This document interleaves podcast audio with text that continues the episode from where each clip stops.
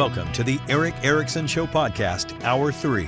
Welcome. It is Erick Erickson here. Open line Friday, 877 973 7425. Should you wish to be on the program, glad to have you with me here today. I want to begin this hour by revisiting uh, the occasional topic of uh, what in the world is Ron DeSantis thinking? uh, because uh, there are questions, there are alarm bells ringing. So, Hugo Gurdon is the editor in chief at the Washington Examiner, and he has a piece uh, out today, a letter from the editor, essentially saying probably DeSantis needs to go on and declare. Uh, he writes donors are holding back, conserving their cash to see what DeSantis does. This suggests that they, like 54% of the Republican voters, would prefer someone other than Trump as the GOP nominee, but they won't wait forever. Donor hesitancy has limited Trump's ability to raise campaign funds, but if the money men see him successfully retail politicking week after week, the spigot will start turning open. For as long as DeSantis stays out of the fight, Trump can define him. Every insult or implied contrast will go more or less unanswered. DeSantis looks good not responding to Trump's puerile jabs, but the time will come soon when staying above the fray starts to look like being scared. I I don't agree with this. And there is polling out, uh, WPA polling. They're the best pollster on the right that show a uh, majority of Republicans actually want DeSantis to be the nominee. There's now uh, UC Berkeley polling out of California that shows 54% of Californians want. And yeah, yeah, all, all that to be said, all the caveats about polling and the accuracies thereof. I pay attention to WPA intelligence in large part because they're the probably the most accurate pollster on the right. Their internal polling hands down uh, pretty significant. Their national polling, I gave the number wrong, is 40% DeSantis, 31% Trump, 8% Haley, 8% Pence, 5% Cheney, 2% uh, Pompeo, 1% Rubio, 1% Hogan, less than 1% Tim Scott.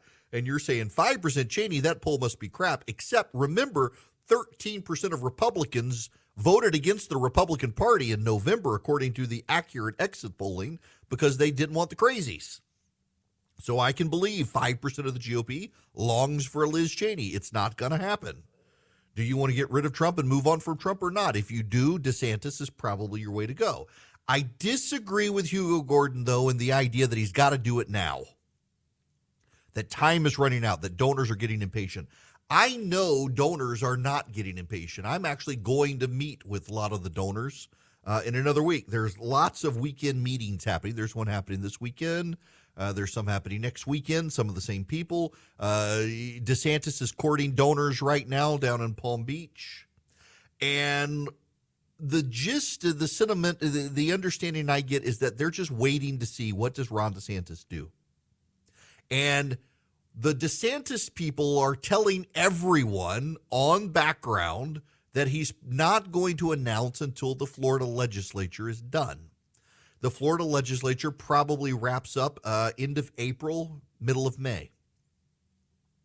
Here's why he doesn't want to look like he is splitting the baby.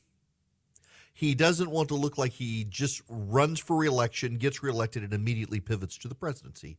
He wants to be a good governance governor and the donors are willing to do that. This is there are a lot of people who are rushing DeSantis now. Rush, rush, rush, rush, rush, rush, rush. Get out the door. Get out the door. Get out the door. Let me just uh, let's all step back for a minute. Having run campaigns, let me explain to you what goes on. It is not a rush job. You sit down your candidate and your campaign staff and you actually have to survey the landscape.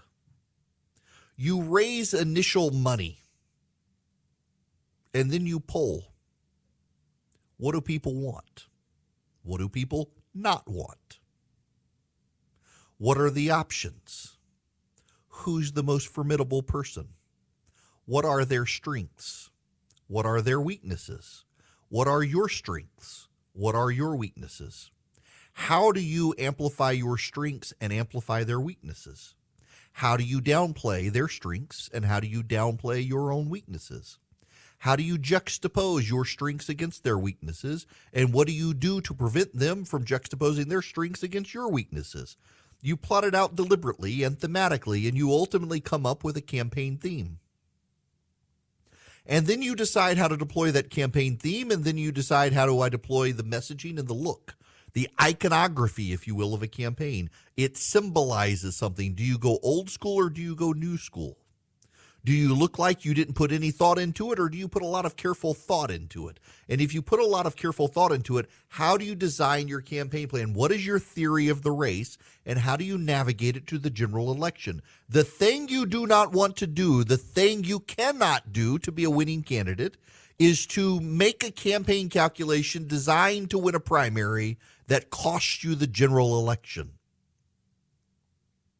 I would imagine that right now, the DeSantis campaign is very carefully, with a lot of discernment, plotting out an entire campaign strategy. And that strategy gets him from now until November of 2024. They plan a budget, they plan a campaign, they plan a message, they plan themes, and then they put it all in writing. You cannot win a campaign if you cannot put your campaign playbook in writing. I was a campaign consultant for a very long time. I helped candidates strategize their campaigns. It always began the same way. You sit in a room with the spouse, you always bring the spouse because you have to give strengths and weaknesses of the candidate. And the spouse is very good at giving weaknesses, always is. And then you have to plot them out. And once you've plotted them out, inevitably, uh, the the campaign slogan, the campaign theme, kind of comes from plotting out. I've never done this where it didn't come about pretty naturally, pretty organically, where you, your campaign slogan kind of kind of shows itself based on your strengths and weaknesses compared to the other person's strengths and weaknesses. So DeSantis, for example, could talk about he's he's actually a winner. It would contrast against Donald Trump, who hasn't won very much other than that one race against Clinton. Could highlight good governance, good results, he could highlight he stood against Washington for America. And he could contrast himself against Joe Biden and he could contrast himself against Donald Trump's handling of COVID. He can build a narrative campaign and he has time to do it. Nikki Haley did very much like this. She took her time. She decided she wanted to be the second person in the race. She wasn't going to wait for DeSantis to get in. She was going to preempt DeSantis. She laid out her campaign. She put together a timetable. She prepared a budget. She prepared messaging. She prepared her campaign imagery and she prepared her launch. And then she set about strategically going to Iowa, New Hampshire, South Carolina, the three early states, one of which gives her a home field advantage. And she said about making sure she was surrounded with Trump voters who voted for Trump twice, but are willing to give her the benefit of the doubt and at least want to hear what she said eh, to get her name out there. And you will notice what happened. In the WPA intelligence poll, in the last poll they did, Haley was well down at two or three percent. She's now up at eight. That's not significant in single digits, but it's a real increase. And this is the thing for DeSantis. He right now is a hypothetical candidate he is more likely than not going to get in. I have a hard time at this point seeing him not get in. What I know from behind the scenes is he's interviewing staff. One of the things DeSantis realized he disliked when he ran for governor the first time was going out and hiring the mercenary staff. DeSantis hired a lot of staff because he knew in Florida if he could get Trump's endorsement in 2018 when he ran the first time, that he would probably be able to, um, if he hired his staff and people close to Trump, he could get Trump's endorsement, and he did. And there were a lot of mercenaries. There were a lot of people who wanted DeSantis's money, but they weren't personally invested in him. This is one of the things you find as a candidate on the campaign trail. It's one of the things, by the way, that speaks very highly of Nikki Haley and Mike Pence. Nikki Haley and Mike Pence are surrounded with staff who have worked for them for a very long time. In politics, it's very ego driven, it's very self centric. To find a candidate who has staff who has worked for that person for a very long time speaks very highly of the candidate. that Nikki Haley and Mike Pence both have staff who have worked for them. For Pence, going back to when he was in Congress before he was even governor. For Haley, going all the way back to her time in the governor's mansion. That means they're actually good people. That actually means they're good people. Now, I'm biased because I like them both, but I say this across the board, uh, regardless of politics, regardless of the partisan composition. Uh, Joe Biden eh, has some people who have worked for Joe Biden for a very long time around him. Kamala Harris, on the other hand, does not keep staff very long. Amy Klobuchar has a very, very high staff turnover. That suggests they're difficult people to work for. Staff don't like to work for them. Contrast that, for example. I, I mean, I don't particularly didn't particularly care for Ted Kennedy when he was alive, but Ted Kennedy had staff who were lifers. They worked for Ted Kennedy forever. And they liked working for Ted Kennedy. He was not an egomaniac. He did not throw his staff under the bus. They liked working for Ted Kennedy, and they stayed with Ted Kennedy. Bill Clinton is another example. Bill Clinton was a hard charging, tough boss to work for. He had very high standards. But Bill Clinton, if you worked for Bill Clinton, you wanted to work for him for the rest of your life because people really liked him. Contrast that with Kamala Harris. People work for her for six months and they're ready to move on to something else. They do not like working for that Mike Pence and Nikki Haley have people going back to their beginnings in politics still working for them, wanting to help them, means they're good people. DeSantis hired political mercenaries early on. And a lot of those people, he pushed them out. And they generated a lot of stories about DeSantis after he got elected governor, saying, "Oh, he's too hard to work for. He's too difficult. He's he's high maintenance." But you don't hear that anymore you actually have a, a, a level of staff around DeSantis that's now been there with him through a second reelection, through his the major part of his first term into a second term, and they all love the guy because he got rid of the mercenaries and hired the people who share his convictions. And he wants to do that now. He doesn't want to run for president with a bunch of mercenaries. He wants to run for president with people who actually share his values and believe in his campaign. And that's not going to be rushed. And he doesn't need to rush. All of the donors I've talked to in the Republican Party say the same thing, whether they are for DeSantis or not for DeSantis. None of them, by the way, are against DeSantis per se. They may have preferences for other people, but all of them are waiting to see what he does. And they understand the Florida legislature is a far more important thing for him right now than a run for the presidency. Because if he can steer the Florida legislature in this session, get major pieces of legislation out of it that define what his presidential campaign could look like, they're going to give him the time to do that. The people who are trying to rush DeSantis into the race now, some of them want him in, and some of them are trying to just get him into the race maybe he'll make some mistakes along the way and they can finally get on to the presidential campaign. There's a lot of desire for the inevitable. They know he's going to run. But that inevitability comes with patience.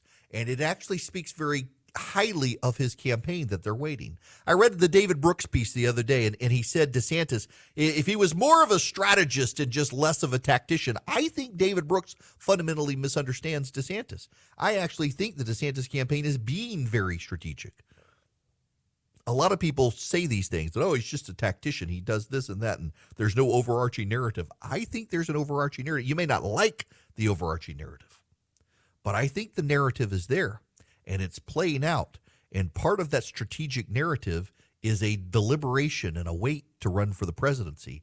I don't think desantis is going to come out a month from now and say yeah i decided i'm not going to run. I think he's going to come out a month or two from now maybe three May, early June. And we will have a fully formed campaign with a playbook that goes the distance to November of 2024, as opposed to the blocking and tackling just to get through a primary season. He's going to come out with a plan to win the whole thing, not just the primary. And that's why it's taking longer than a lot of other campaigns wish it would take. These other campaigns are desperate for him to come out because their donors are refusing to write checks until they see what DeSantis does. And that also impacts Donald Trump. If you own a small to medium sized business that kept employees on payroll through COVID, you may have a big cash refund waiting for you. The Employee Retention Credit is a tax credit of up to $26,000 per employee, and now more businesses than ever qualify. The experts at refundspro.com specialize in cutting through the red tape of qualifying for this government program. Most of their refunds are over $100,000. Even businesses that have received PPP funds may be eligible, and there are absolutely no fees unless you receive a refund. There's no reason not to apply. If your business experienced shutdowns, limited capacity, supply chain challenges, or even reduced revenue due to COVID, you likely qualify. RefundsPro.com has already helped hundreds of businesses, so don't lose the refund you're owed by missing the deadline. Get started today with the free five minute questionnaire at refunds with an S, refundspro.com. That's refunds with an S, pro.com. Hello there. It is Erick Erickson. It is an open line Friday. Phone lines are wide open for you 877 973 7425. Should you wish to be a part of the program, I have a bone to pick with some of you. I, I, I don't even feel the need to be super diplomatic about it. Maybe I should. So I have referenced in the last uh, week several times Marjorie Taylor Greene and her idea for a great national divorce. Marjorie Taylor Greene wants a great national divorce. And I have commented that I found it deeply ironic that a woman who is no more committed to her marriage uh, would be uh, not very committed to her nation either. She cheated on her husband repeatedly with gym Bros, and they're now getting a divorce. And several people like, that's not nice. You shouldn't comment on that. That's personal. That's personal. You shouldn't judge her. The issue is not divorce. I have many friends who are divorced. I have relatives who are divorced. Sometimes marriages don't work. The issue, however, is for this woman to cast herself as a moral authority on a great national divorce after doing that to her husband. Uh, she has no interest in the fidelity of marriage. Why should she for the fidelity of her country? And I'm getting emails from people saying, You wouldn't say that if she was a man. Really? Have you not heard me talk about Donald Trump cheating on his third wife while pregnant and he did so with a porn star? Have you not heard me be consistent?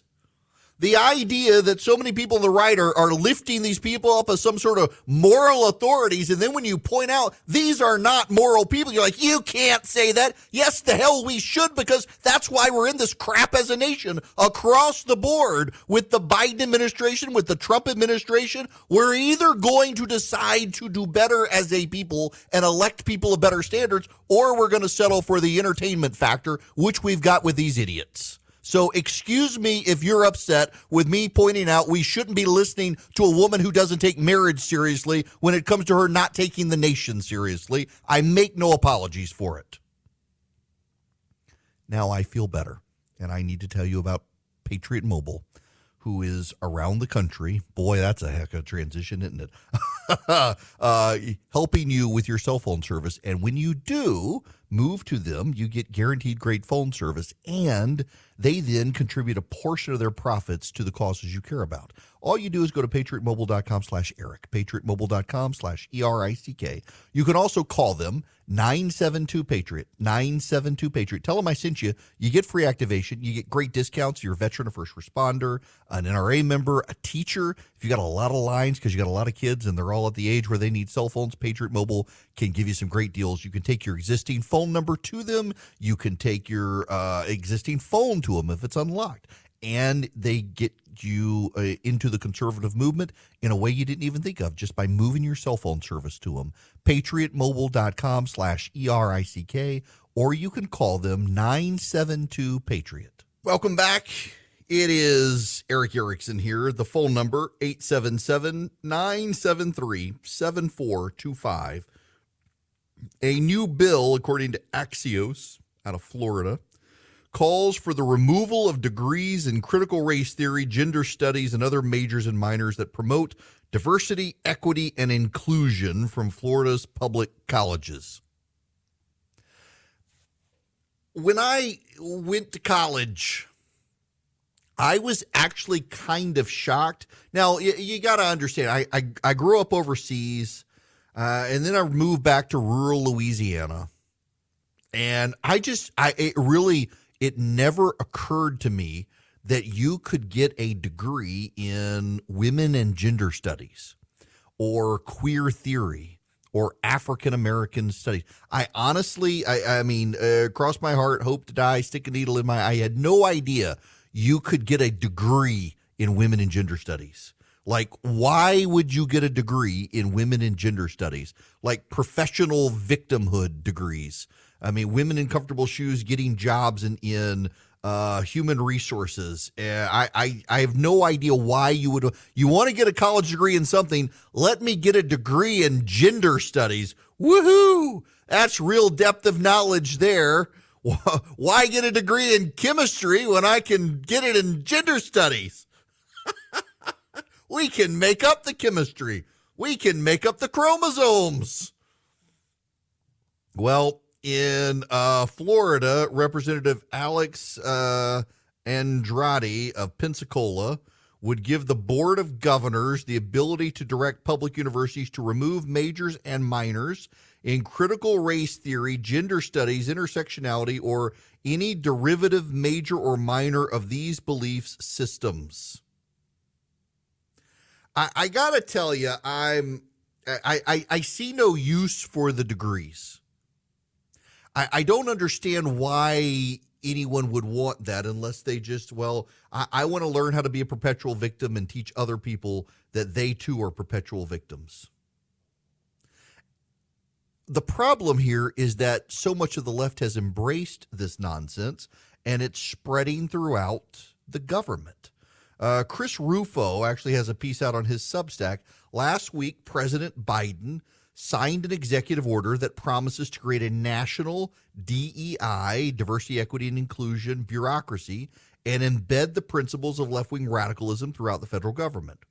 The order, titled Further Advancing Racial Equity and Support for Underserved Communities Through the Federal Government, relies on three key strategies creating internal cadres and power centers through the deployment of agency equity teams, funding third party political activism through grants to community based organizations, and weaponizing civil rights law by requiring federal agencies use artificial intelligence in a manner that advances equity.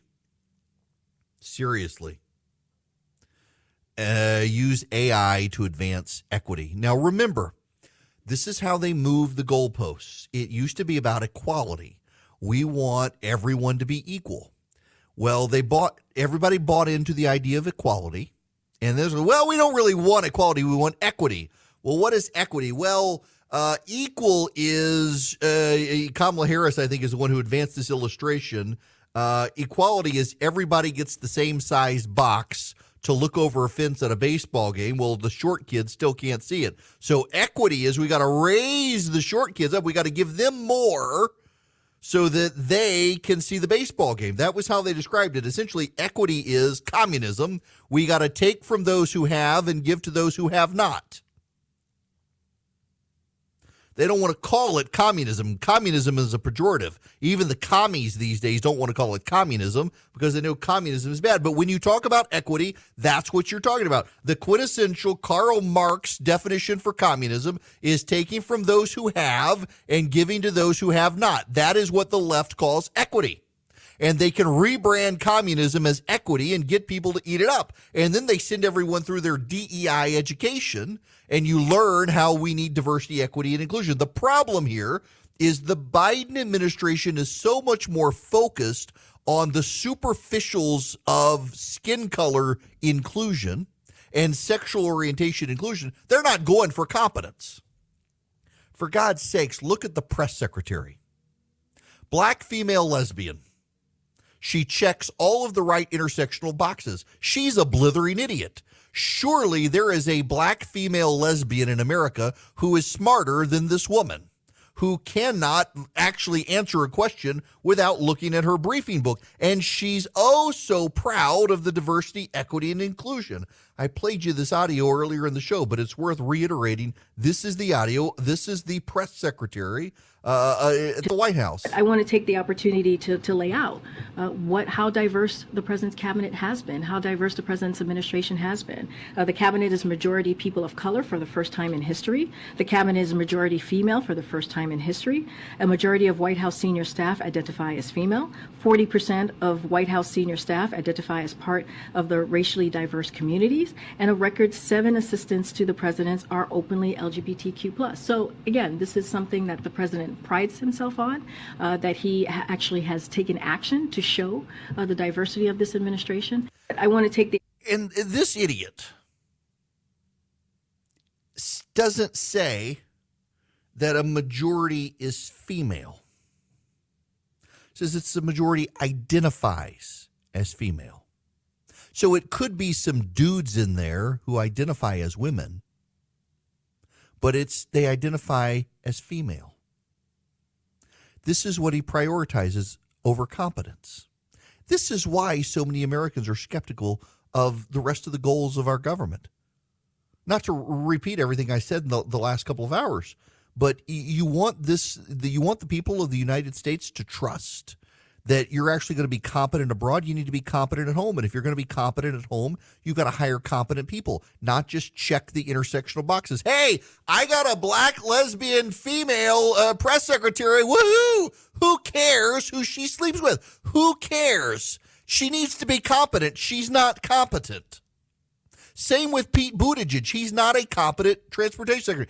Him being gay has nothing to do with it other than the fact you and I know darn well he wouldn't have the job but for that. And now the Biden administration wants to expand all of this within the federal government. They want to stockpile the entire federal government with a bunch of people with women and gender studies degrees as opposed to core competencies. Well, they learned how we're all victims, so they'll have great empathy. Doesn't really mean they'll be good at their job, but they'll have empathy for other people when they suck in their job. And the problem here long term is what happens is this builds a, a component within the federal government that is deeply hostile. You think the deep state is bad now? Wait until you get all of these gender and, and, and, uh, grievance studies people embedded within the federal government to comply with this DEI uh, executive order.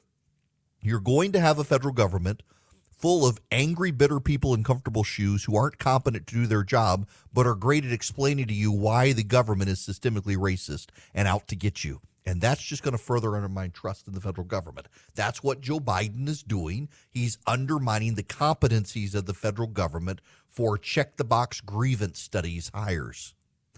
It's kind of embarrassing, but when you're an 80 year old and having other people run the White House for you and they're all a bunch of progressive hacks, that's kind of what you get. I mean, y'all, we have got to do better as a federal government hiring competent people. When Rome had emperor killing emperor, killing emperor, killing army, killing emperor, killing army, killing emperor, killing praetorian, killing emperor, killing praetorian, killing emperor, the Roman Empire could continue to go on because the bureaucracy of the Roman Empire was competent. You embed a bunch of white woke grievance mongers of the Roman Empire, it collapses overnight whether the emperor's living or dead. They can't go on. They're too busy fueling grievance instead of collecting taxes and getting jobs done. Our federal bureaucracy just wants to go after conservatives, raise taxes on the poor, and audit the waitresses, as opposed to actually finding uh, and getting good people in the government to keep it running. They got to check these boxes. We don't need a box checking administration. We don't need a box checking government. We need a competent administration. And we don't have it with this administration trying to advance DEI goals instead of advancing the American people. Now that I've got that off my chest, to the phones. Tracy, welcome. How are you? Well, hey, Erick, I have an observation. I've listened to your entire program today. Brilliant. Oh, well, thank you. My bod- You're welcome. I, I'm going to give all the credit to the callers because I bet you my bottom dollar that none of the callers who could talk about the engines, the tracks, the derailment, how fuel efficiency works with trains, the regulations, I doubt any of them questioned their gender, whether they're binary or non-binary. I bet none, none of them have blue or purple hair, but I'm willing to bet that those that do want us to ride the trains and buy electric cars. Oh my gosh, that's such a great observation. You're absolutely right. Um, the the green haired flying purple people eater people of America want you on the trains and want you in the EVs, and it's actually uh, the normal people who are building the trains and and keeping the nation going. That's so true, Tracy. There is such a dramatic difference in this country these days. It, it's like you know, I saw a guy the other day complaining. Um, oh, what was it now? It was yesterday. It, it was there's this left wing hack on on social media, and he was complaining about uh, Republicans want to reform healthcare laws in the country, including Obamacare. And he said Republicans want to take away your health care right. And somebody replied and said, We have raised an entire generation that believes it is your human right to take my money to cover your doctor's bills. Uh, and I thought, you know, we, we really we have. We have so many good, hardworking people in this country who their job, according to the left, is to work hard and make money to pay for the things the left wants. Uh, yeah, and live the way and live the way they dictate. Yes, uh, it, it's whether I it makes sense or not. Yeah, whether it makes sense or not. Thank, Tracy, thank you very much for that. Yes, whether it makes sense or not. I, I the whole thing is, you know, again, the the left always calls us the culture warriors. We're always told that. It is now just taken as as a, a statement of fact by the media that it's the right that are the culture warriors. We are the ones going to war for culture. No, the hell we're not. We're just saying this far and no further. It's the left that fights on this stuff. We didn't start a fight over gas stoves. The left did. We didn't fight start a fight over whether men can become women. The left did. We didn't start a fight over whether or not children should be have their gen, uh, genitalia mutilated. The left did, and somehow we're the bad culture warriors. No, we're not. We're just calling out the insanity, and somehow the, the media decides we're the one. We're fighting a never ending culture war. We don't want to fight the war. We don't want to fight it at all. It's the left demanding that we fight these things. And all we're trying to do is dig our heels in and say, no, we do not want to go along with the san- insanity. We would like sane policies across the board. And yet the left tells us because we want sanity instead of their insanity, somehow we're the culture warriors. If we are, I guess we'll own it because we do not want the insanity. We don't want to go off the cliff with these people. All right, one more. Bob, you're going to be up next. Welcome. Well, hey, Erick, how are you today? Good. How are you? Oh, suffering from sinus cold. Oh well, gosh! Look, I were... I saw pollen on my car this morning, and in about a week, I'm going to be where you are. Well, mine's just a cold. I'm fortunate not to be pestered by the pollen. Good for you. Oh, um, I was listening very closely to your comments about the inclusivity of the executive branch, mm-hmm. and the thing I was relating this to is, and, and you're right, and I agree. Uh, most, none of them have demonstrated any degree of real competence to me. And I'm afraid that if they keep pushing this, look how diverse they are. They're going to get tagged by how failing they are. And that's going to reflect badly on the groups, people in those groups that are competent. And, you know, that is a good point they may be damaging their causes more than trying to gain acceptance. And the other thing is, I don't like it shoved down my throat. I yeah. treat others as I am treated. Mm-hmm. And I respect their position. They ought to respect my position and not attack me for it. Mm-hmm. Yeah, look, I, I Bob, I, I, think that's very well said, and, and you're right. It, it, it, should not matter whether someone is gay or straight, shouldn't matter whether they're transgender or not. If they're competent at their job, hire the most competent person. And the fact that they are putting all these these less competent people in to check the box undermines the caliber of the people who check the box but are competent. But they don't think like that because they don't think rationally. Now, I want you to think about the Eden Pure Thunderstorm 3 pack because you can eliminate, if you've got bad odors in your house, like for example, a buddy of mine went to EdenPureDeals.com and he put Erick in and he did buy three of them. True story. He and his wife bought a house and the house had been the home of a smoker, like lifelong smoker who smoked in the house. And even though they painted and changed out furniture and stuff, there's still lingering smell there. And then you have the paint smell as well. And they fired up the Eden Pure Thunderstorms and left them running.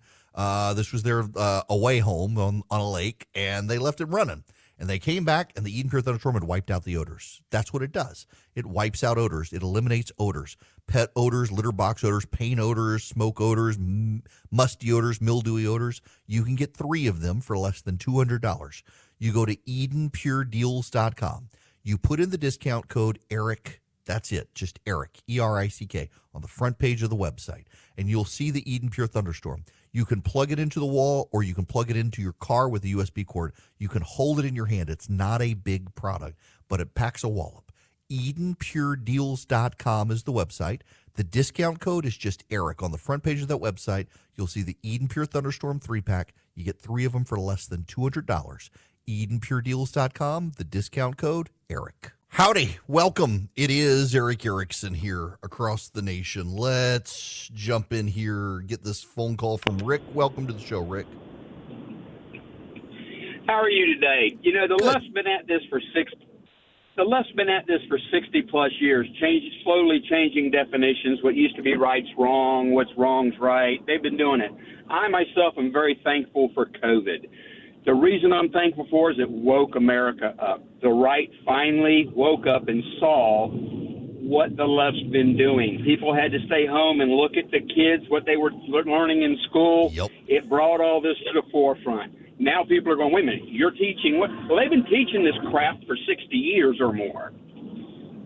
Yeah, you, you know, it, it- it, it's not a coincidence that that so much feels like it's sped up. Rick, th- thanks for that. Uh, after COVID, when parents had to be in the house with their kids, listening in on the Zoom and Teams calls of the schools, thinking, "Wait a second, they're teaching you what?" Parents had been able to, in, large part, abdicate responsibility to the schools. They didn't have to pay that much attention. There was no way around it when you were overhearing the teachers on the Zoom calls. And I mean, if you'll recall back in 2020, there were teachers who were caught on TikTok giving advice to other teachers on how to nuance the discussion so that the parents wouldn't be tipped off. Too late. Um, it just it, it was it was a wake up call for a lot of people, and not just that, but it was also a wake up call when news anchors vilified small business owners who protested in April of 2020 wanting their shops back open, wanting to go back to work. It was news anchors, it was Democrats, it was pundits who vilified those small business owners for protesting, demanding that they be allowed to go back to work. They would take reasonable precautions, but they wanted to go back to work. And then you fast forward to the George Floyd riots just a couple months later, and people were vilified for not being rioting. It was okay that, that they didn't wear masks. It was okay being in mass gatherings. It was okay. It was their civil rights, and their civil rights trumped everything. What about the small business owners? The media, the politicians refused to treat everyone equally. They picked winners and losers.